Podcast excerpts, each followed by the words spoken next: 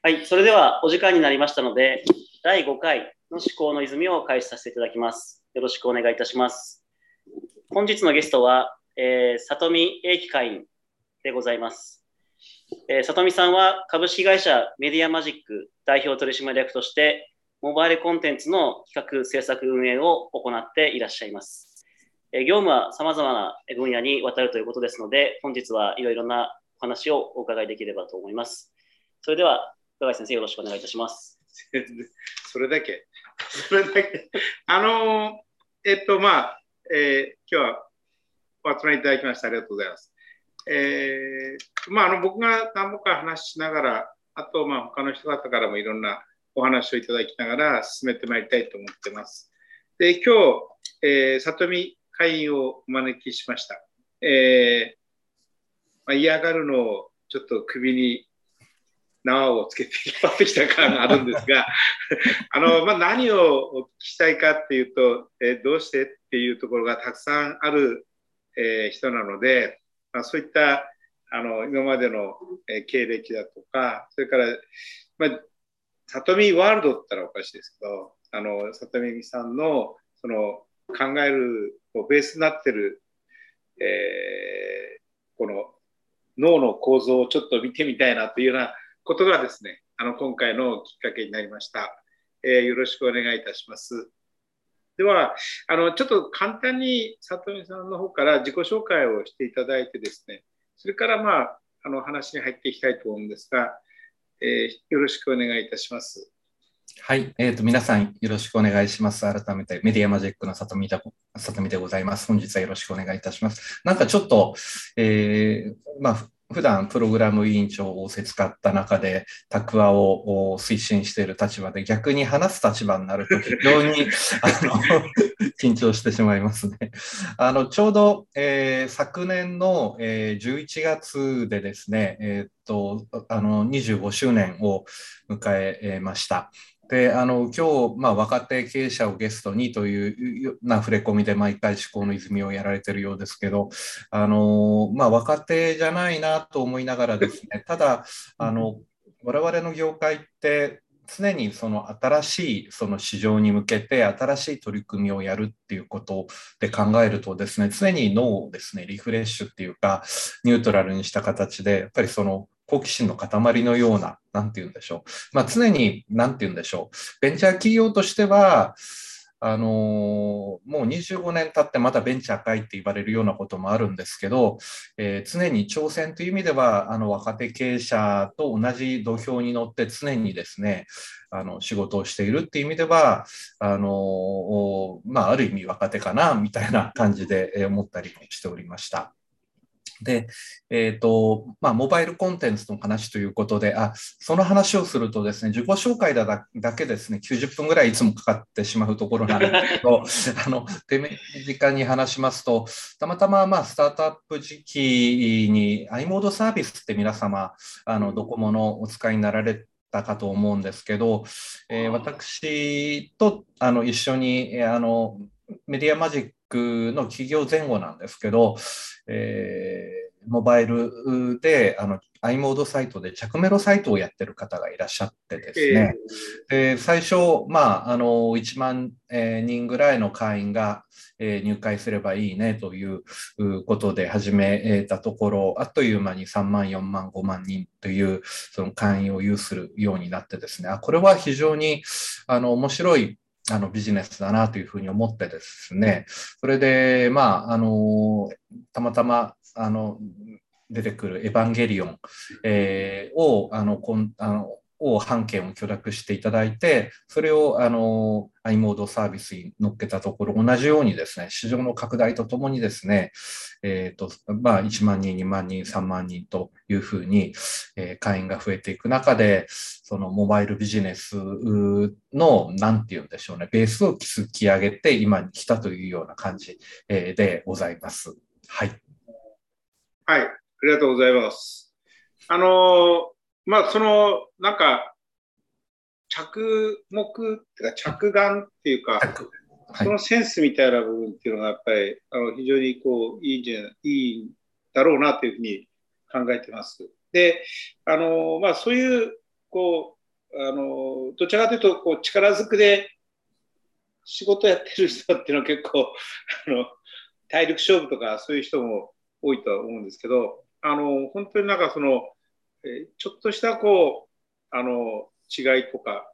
多分そういう着メロにしても、その、エヴァンゲリオンなにしても、本当ちょっとしたなんか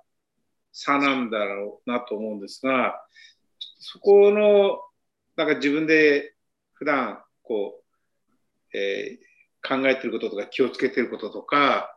なんか大事にしてることとか、なんかあるんですかね、そういう世界っていうのは。そうですね。あの、まあ、な IT に限らずだと思うんですけど、その普段生活している中で不便なことだとか、あの、めんどくさいことだとか、えー、ちょっとコンテンツから外れてしまうかもしれませんけど、そういったその不便なことをそのどうその IT の技術を使って、えー、便利にしていくかっていうようなことをあの常に考えてますね。で、そういう中で、あのいわゆる市場性のあるものを今度逆にそのアプリ化したりですとか、えー、ですからなんかその面倒くさいことそれからあまああの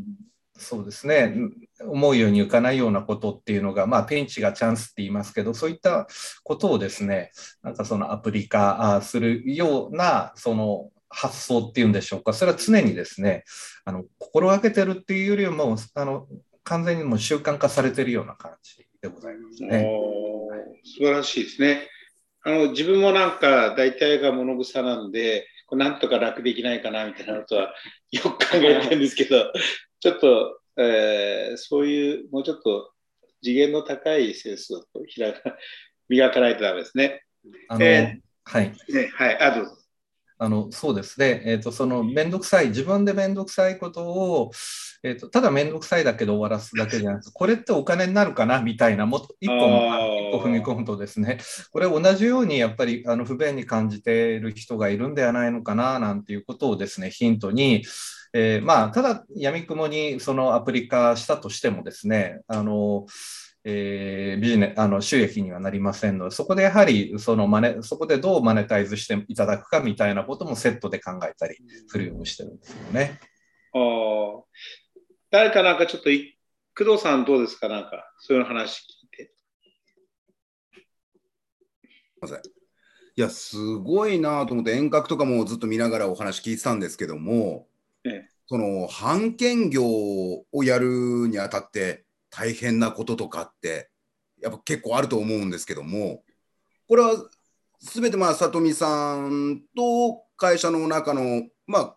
会議とかで決定して「エヴァンゲリオン」今回使っていこうとか今流行ってるからそれを使おうなのか先見の明でそれを使ってみようなのかどんな感じなんですかね？えっとですね、まあ、エヴァに関してはですね、ちょうどそのスタートアップ時期に、はいえっ、ー、と、まあ、あの、PC のアプリとしてですね、エヴァのスクリーンセーバーをを作っていただけないかというようなことで、あの、お仕事でつながった経緯がございまして、その延長線上で、あの、まあ、その、当時ガイナックスという会社でしたけど、えー、ガイナックスのそのエヴァの版権周りのコンテンツをまあ、受託で扱うようになってからですね、先ほど申し上げたその i モードサービスで、じゃあ、あの、まあ、中継画像ですとか、着メロですとか、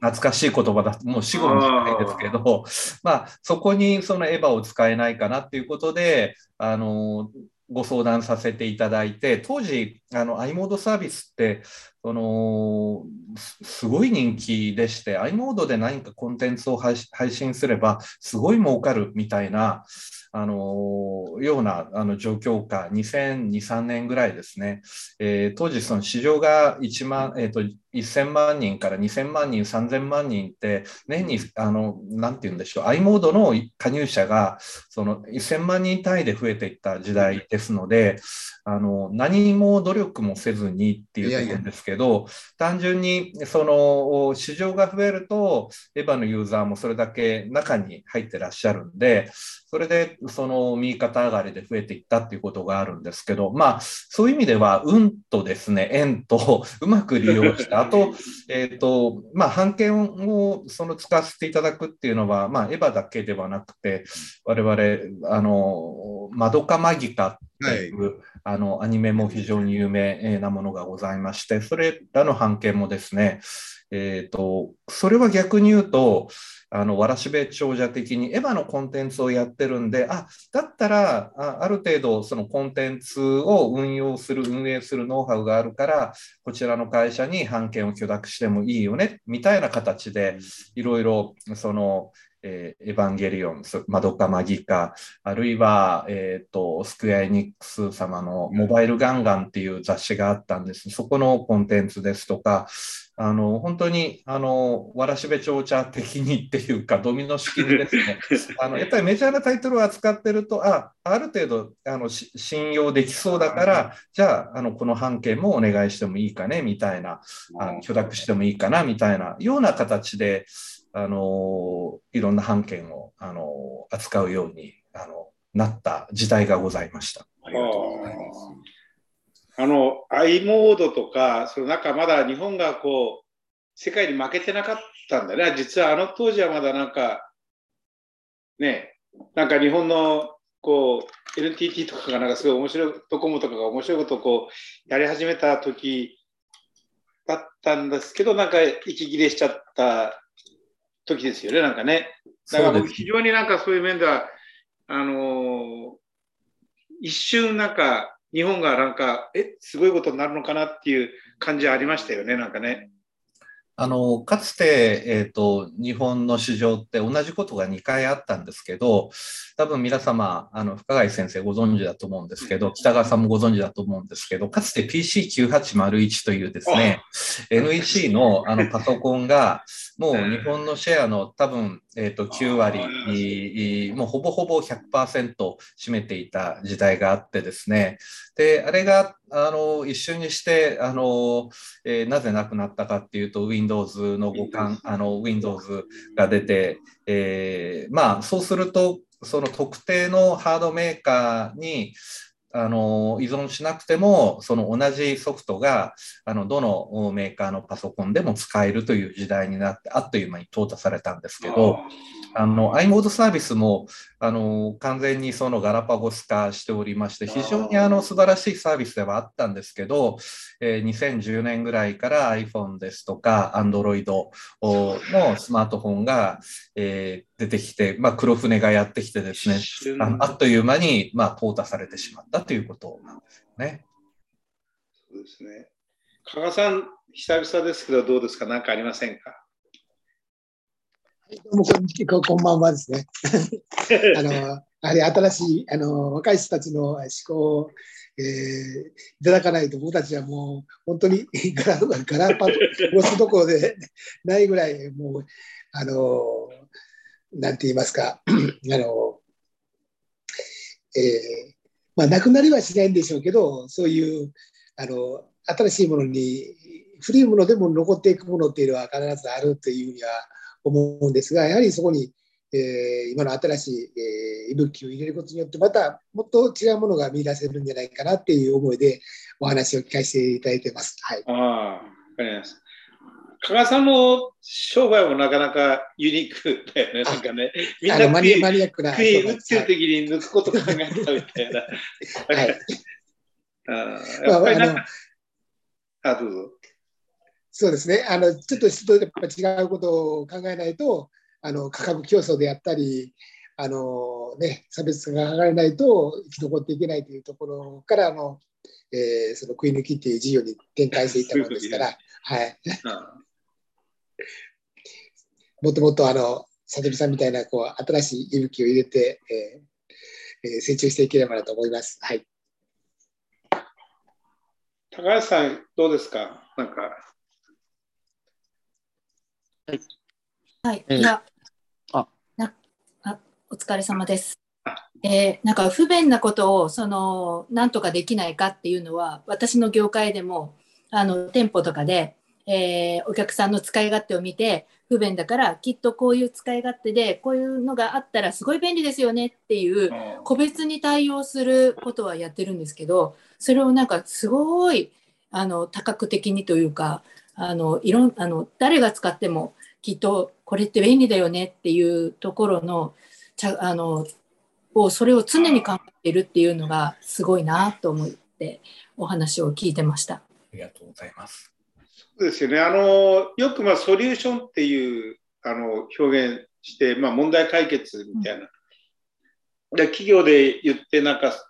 問題解決することありますかみたいな提案っていうのはこう結構しますけど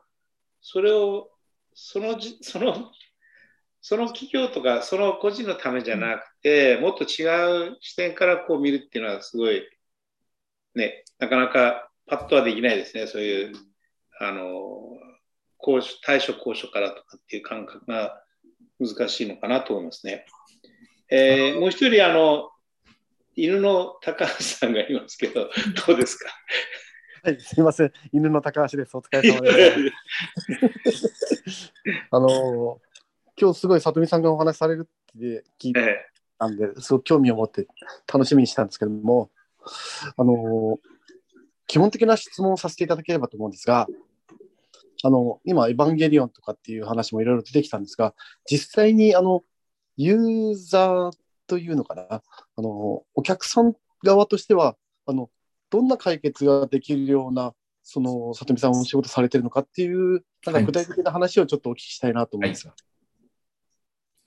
はい、はいえーと、ありがとうございます。あの、えーと、その話をしないと多分今日終わらないなっていうふうに思ってたんですけど、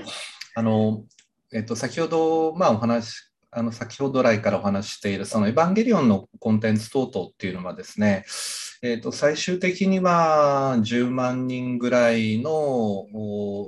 そのユーザーを抱える。で、10万人のユーザーって言ってもですね、その有料会員なんですよね。まあ、月額200円から300円をいただいて、えー、それが10万人ぐらいだったものですから、そうすると、えーと、単純計算すると、大体2000万から3000万ぐらいの、えーとお金があのチャリンチャリンとっていう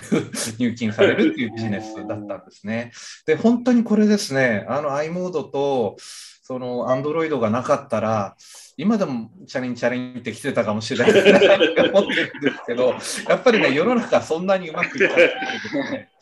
えー、あの、まあ、その市場のこの拡大、拡大があると今度は衰退期もあってですね、まあ、その中で今はもう多分えー、その名残で1万人いるかいないかぐらいのあの規模になったんですけど、でその何申し上げたいかっていうとその、まあ、エヴァって非常にあの話があの分かりやすいので、まあ、あのエヴァンゲリオンのメディアマジックとかってよく言われてるんですけど、まあ、それはそれでいいかなとは思ってるんですけどあの先ほどあの深谷先生ソリューションって言われましたけどあの私、エヴァのコンテンツやってる時に、あこれってそのモバイル向けにそのコンテンツを配信発信するときにものすごい大変だったんですね。まあ、何が大変かっていうと、まあ、当時、まあ、これはあのスマホですけどあのガラケーもですね画角がまあ年々大きくな拡大してってだんだん広くなってってスマホサイズぐらいに近づいていったんですけどそうするとそこに向けてえーと、コンテンツ待ち受け画像ですとかあるいは着メロもあの最初はその単音だったのがなんかあの和音であの、あの十何色とかあの音色とかっていうにどんどんそのやっぱりその年を追うことにですねどんどんその、えー、ガラケーも進化する中でただ、古いガラケーも使ってる方もいらっしゃるし、新しいガラケー使ってる、うん、あのいらっしゃってですね、それは我々このユーザー様は、どんな機種を使ってるかっていうのは UID っていうあの端末の固有の番号で分かるんですけど機種機種番号で分かるんですけどそれに向けてその適正化を図るっていうのがものすごい大変だったんであこれはそのちょっとあの業界用語で申し訳ないんですけど、コンテンツマネジメントシステムっていう、そのローコストで高品質なそのコンテンツを発信するためのツールっていうのを作ればですね、我々もすごく便利だし、それからそれを必要としているそのコンテンツプロバイダーっていう、我々と同じような情報発信する会社がきっといるはずだっていうことで、そこの、あの実はエヴァっていうのは、そのショールームであって、実は我々コンテンツマネジメントシステムをその B2B でその、えー、売っていたわけなんですよね。それがそれそのお客様が例えばあの全国区ですと、えー、スクエア・エニックスさんだったり、コナミさんであったり、道内企業ですと、えーと、直接ではないんですけど、あの一時 i モードサービスであの STB のですね、あのモバイルアプリを出していたあの、S、あの札幌テレビ放送等々にですね、あのえーと提供したりっていう、実は先ほど言ったあのエヴァの会員はどんどん減っていってしまったんですけど、我々はそのいろんな B2B でそのコンテンツマネジメントシステムをそのいろんな企業に提供していったその、えー、なんて言うんでしょうね、ロイヤリティ、えー、とか保守費ですとか、そういった部分をの売り上げを今度逆にどんどん上げていった。ですね。ですので、あのまあ、自社でそのコンテンツを配信をしながらも、他社様の配信のお手伝いもするという、あのその名残が、まあ、今はちょっと方向性変わってきてるんですけど、あのモバイルコンテンツっていうくくりの中では、そのコンテンツマネジメントシステムを他社様にその、えー、提供してですね、その保守料で稼いでるというようなあの収益モデルになっております。お素晴らしい。素晴らしいですね。やっぱりあのこうトップを行くっていうのはあの2位との差は実は非常に大きいっていう話なんですよね。その2位が、まあ、トップを追い追い上げていくんですけど、その間にトップは他を走る、先を走るっていう。でやっぱりなかなかそういうこう、まあ、発想っていうか着眼っていうのがやっぱりあのトップならではのっていうのは結構あって、業界はなかなかそういう面では厳しい、その、えー、2位、3位から1位になるっていうのは難しいっていうところはやっぱあると思いますよね。えー、なんか北川さん、なんかちょっと面白い話ありませんか？まあ、里見さん、お疲れ様です。お疲れ様です。あの、もともと私、アナログ人間なんで、あんまりよくわかんないんで、いろいろ教えてもらいたいんですけど、最近アナログとデジタルが結構融合されてて、前、この前、里見さんの紹介で宅配に来られた方がアバターで出たりね、出てましたよね。別にアバターでなくてもリアルでてもどこ違うのかなっていうことと、それと最近はああいうのがどんどん進化していって、メタバースっていうのが出てますよね。まあ、仮想仮想空間でいろんなことができる。でどんどん進化しているのが今、なかなかついていけないんだけど、その先に何があるかっていうことを教えてもらいたいのと、それと最近、あ昨日かな、うち複合機入れ替えたんだけど、最近複合機もすごい進化してて、例えばスキャナー取ったら、そのスキャナーが自動的にそのワードに変わったり、エクセルに変わったり、パワーポイントに変わったりとか、まだ自分が経験してない世界がどんどん膨らんでるんだけども、こういうことがね、この先どういうふうに自分たちの生活の中で、うん、まあ、どんどん進化はしてるんだけど、我々アナログ人間なかなかついていけないんだけど、まあ、その辺、その、我々はどうやってね、そういうふうに、そういうものについていけばいいかね、教えてほしいんですよね。その先にあるもの、メタバースの世界までは到達できないんだけども。はい、あのー、そうですね、そこってなかなか非常に難しいところがありまして、あの難しいっていうのは、逆に我々そういったサービスを提供する側からものを考えるのか、あるいはサービスを受けるものからあのどう考えるのかで全く真逆でして、あのちょっと北川さんの答えにはならないんですけど、やっぱり我々もその IT 企業として生き残っていくためには、やっぱりその、まあ、アナログからデジタルに、それからアナログとデジタルの融合も含めてですね、いろんなその可能性を常に考えながら、どういったサービスが、あの、まあ、受け入れられるのかっていうことをですね常にあの考えながら提供はしているんですけどやっぱり我々が考えたものが必ず必ずしも受け入れられるわけではなくてあの大きな失敗もしたりっていう中で。ただ結果的にやはりあの利用する側から見ると素晴らしいサービスっていうのがそういったその、えー、競争にあの残ってそれであのまあ、便利にその使われていくっていうことだと思うんですよね。ただその、その素晴らしい機能を、我々高齢者はなかなか使いこなせないんだけども、うん、もう少しこう使いやすい方法？ってないんでしょうかね？あのこれもですね、あの結局、えーと、これからの世代の方が、どんどんスマホ世代とかパソコン世代の方がどんどんその、えー、これから10年、20年後って考えた時にあの持ち上がってくるので、逆にその今使えない、ちょっと不便だなって感じてる人は、まあ、置き去りっていうと、あの、かもしれませんけど、あのそそそこでどんどんそのあのそこの市場を狙うよりは、まあ、そこニッチな市場を狙うっていうんではありだとは思うんですけど、まあ、そうではなくてもそこを使えるっていう前提であの新しい世代の方々が持ち上がってだからスマホで操作するっていうのもあの10年前ぐらいはねこんなの誰が使うんだみたいな話をしてたんですけど今はやはり10年経ってそのこれからやはりスマホのアプリをその前提としたサービスっていうのがどんどんどんどん広がってるじゃないですか。ですのでなんかそこを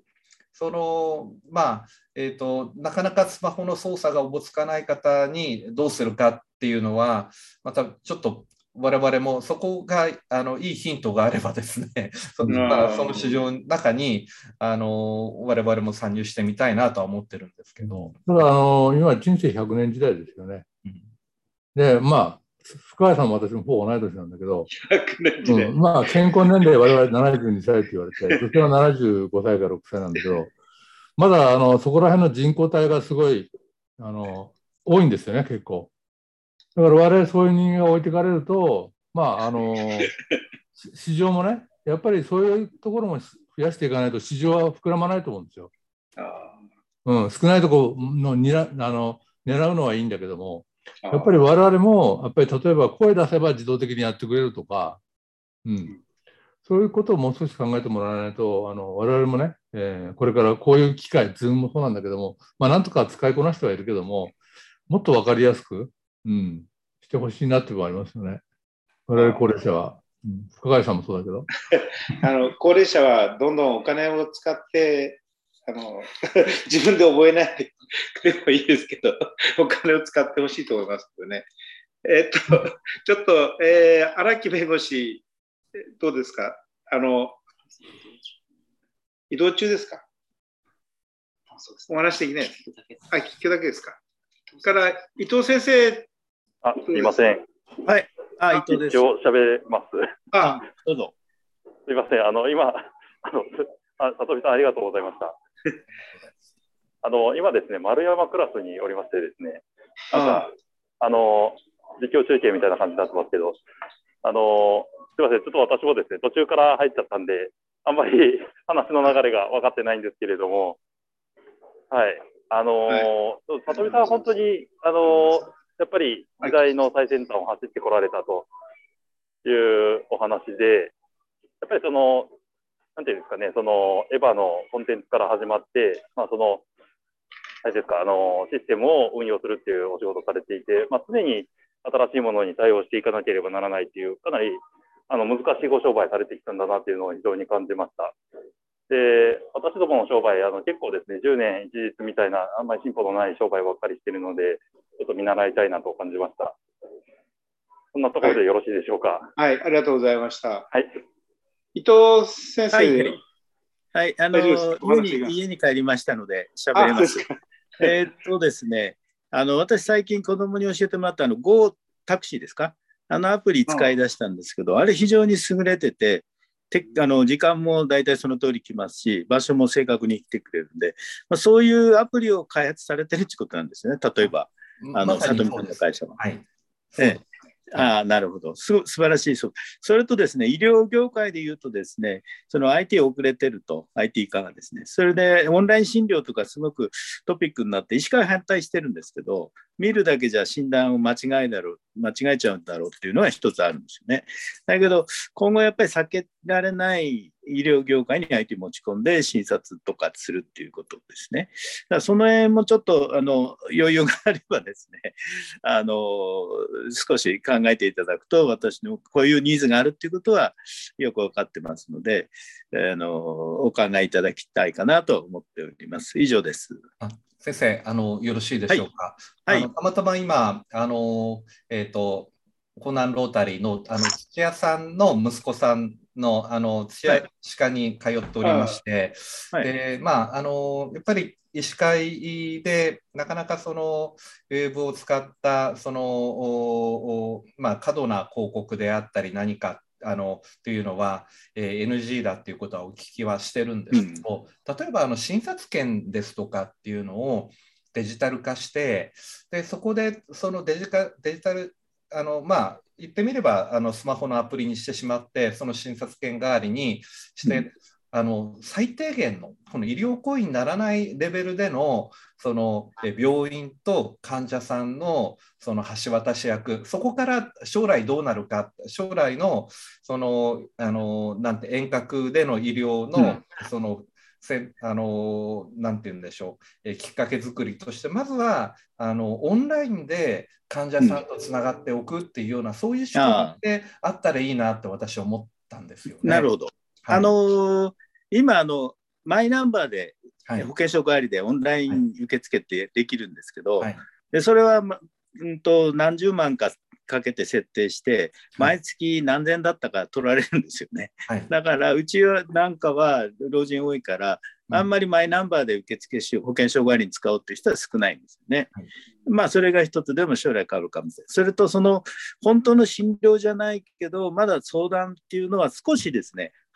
医師会でも始めてるんですよね。ただ、そこ責任問題とか絡んでくるんですけど、今後はだけど、うんと相談がちゃんとした医療機関で、えーと、患者さんの周りの医療機関に相談するというのはすごくいいアイデアだと思います。本当に診察とかお金は取らないでいいですからね、アドバイスですよね。なんかまあ、そういったようなことは、あのなんていうのかな、発展する領域だと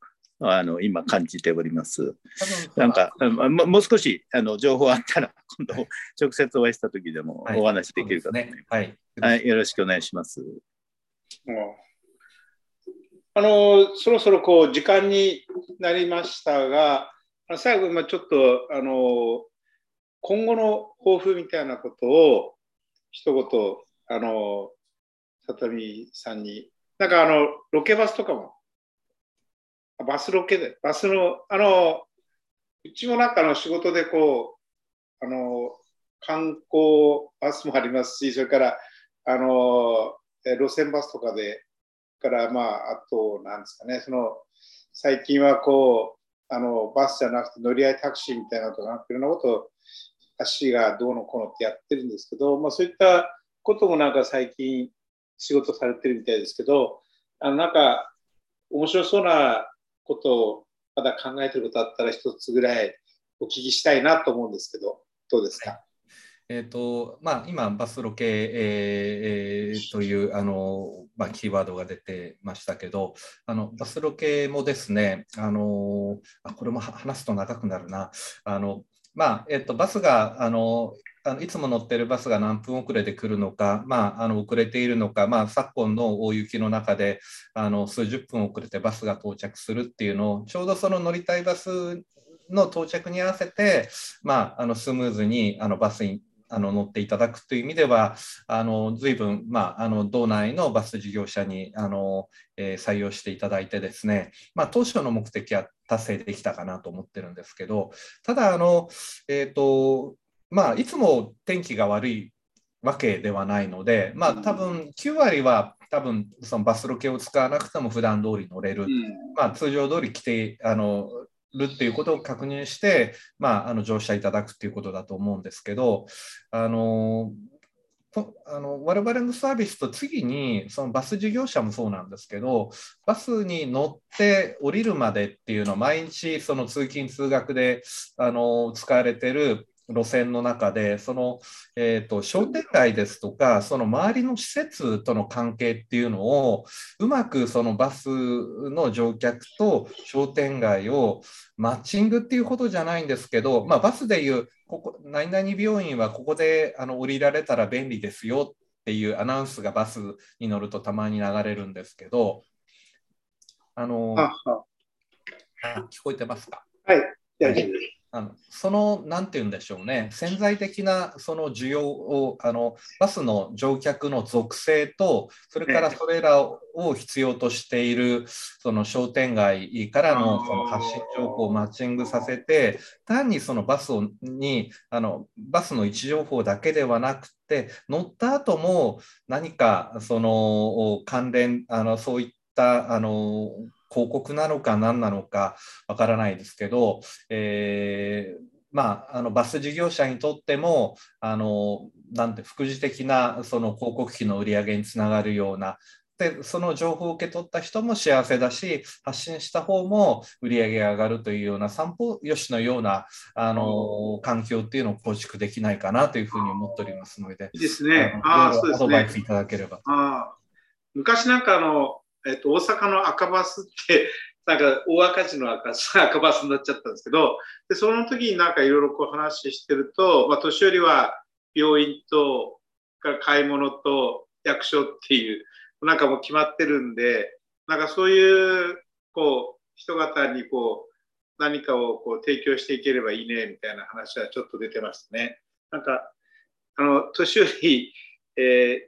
北川さんも僕もこうだんだん年寄りになるんですけど、年寄りに優しいバスを、みたいな話ですかね。まあ、あの、えー、っと、取り留めのない話に最後になってしまってすみませんでした。えー、っと、一応、そういう形で、まあ、こう、えー、里見ワールドの、こう、一端が見えたかなと思います。あの、やっぱり、えー、ちょっと、あの遠くを見るとか、あの、そういうものの見方っていうんですかね、その、遠くを見たり、景色を見たりみたいな、そういう、あの、里見さんのなんか、えー、視線っていうんですかね、そういったところになんかすごい魅力を感じました。えー、今日はどうもありがとうございました。ありがとうございました。以上で終わります。で、この後、